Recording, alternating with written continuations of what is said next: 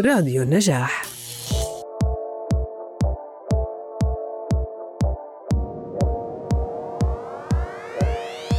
أهلا بكم أعزائي المستمعين في حلقة جديدة من كلاكيت وفشار. معي أنا محمد إبراهيم ومن الهندسة الإذاعية أسامة صمادي.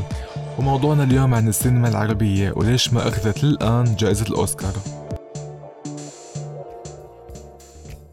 كثير زادت محاولات الحصول على الأوسكار اللي كانت وما زالت هي الجائزة حلم بيمتد لأكثر من 60 سنة للمخرجين وصناع السينما العربية ومع أنه في منهم وصلوا إلى تصفيات النهائية للمسابقة إلا أن الأفلام العربية ما قدرت تفوز لعدة اعتبارات معروفة وغير معروفة And the Oscar goes to Parasite.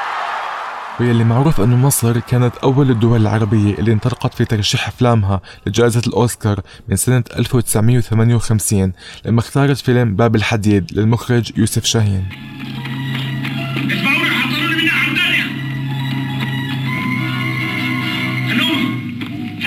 في كثير أسباب من بينها سياسية مثل العراق اللي انحرم من دخول مسابقة الأوسكار وكمان سوريا اللي كانت عندها مشاكل مع أمريكا وتضامنها مع فلسطين اللي ما قدرت تترشح بسبب الضغط من اللوب الصهيوني وعدم الاعتراف بدولة اسمها فلسطين.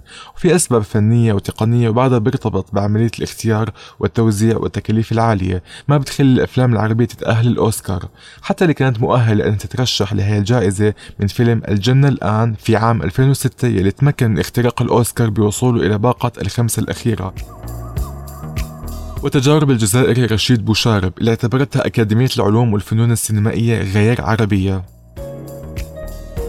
وأحد الأسباب الرئيسية لتخلف السينما العربية عن الفوز بالأوسكار هو ارتهانها وتركيزها على التوزيع المحلي وعدم انفتاحها بالشكل المطلوب على التوزيع العالمي لأن وقوف أي فيلم عربي على منصة التتويج في الأوسكار بيحتاج لتوفير موزعين كبار بيروجوا وبوزعوا الأفلام العربية في أمريكا وإدخالها لقاعات السينما هناك وهذا مش موجود في السينما العربية. وبحسب شروط أكاديمية العلوم والفنون السينمائية عشان أي فيلم أجنبي بيدخل إلى ماراثون الأوسكار لازم ما تقل مدته عن 40 دقيقة وأنه يكون انعرض في واحدة من صالات لوس أنجلوس. كمان لازم يكون انعرض في واحدة من صالات البلد الأصلي للفيلم وأنه يكون فيلم مصور على 35 ملم وكمان لازم الصحافة تحكي عنه. وفي فيلم الرجل الذي باع ظهره للمخرجة التونسية كوثر بن هنية هو الفيلم العربي الوحيد اللي شارك في القائمة القصيرة الأولية عن فئة أفضل فيلم أجنبي واللي قدر يوصل للتصفيات النهائية والقائمة النهائية للأفلام المشاركة في جوائز جولدن جلوب متأملين حصوله على الجائزة. Jeffrey Godefroy turns worthless objects into works that cost millions and millions.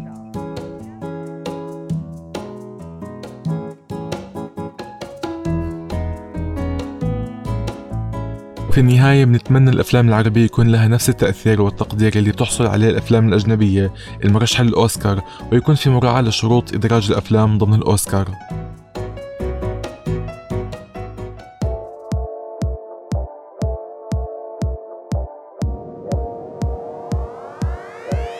لهون بنكون وصلنا لنهاية حلقتنا من كلاكيت وفشار انتظرونا بالحلقة المقبلة على راديو النجاح. لا تنسوا زيارة موقعنا الإلكتروني النجاح dot net والاستماع للحلقة من خلال تطبيقات Apple Podcast و Google Podcast ومنصتنا على SoundCloud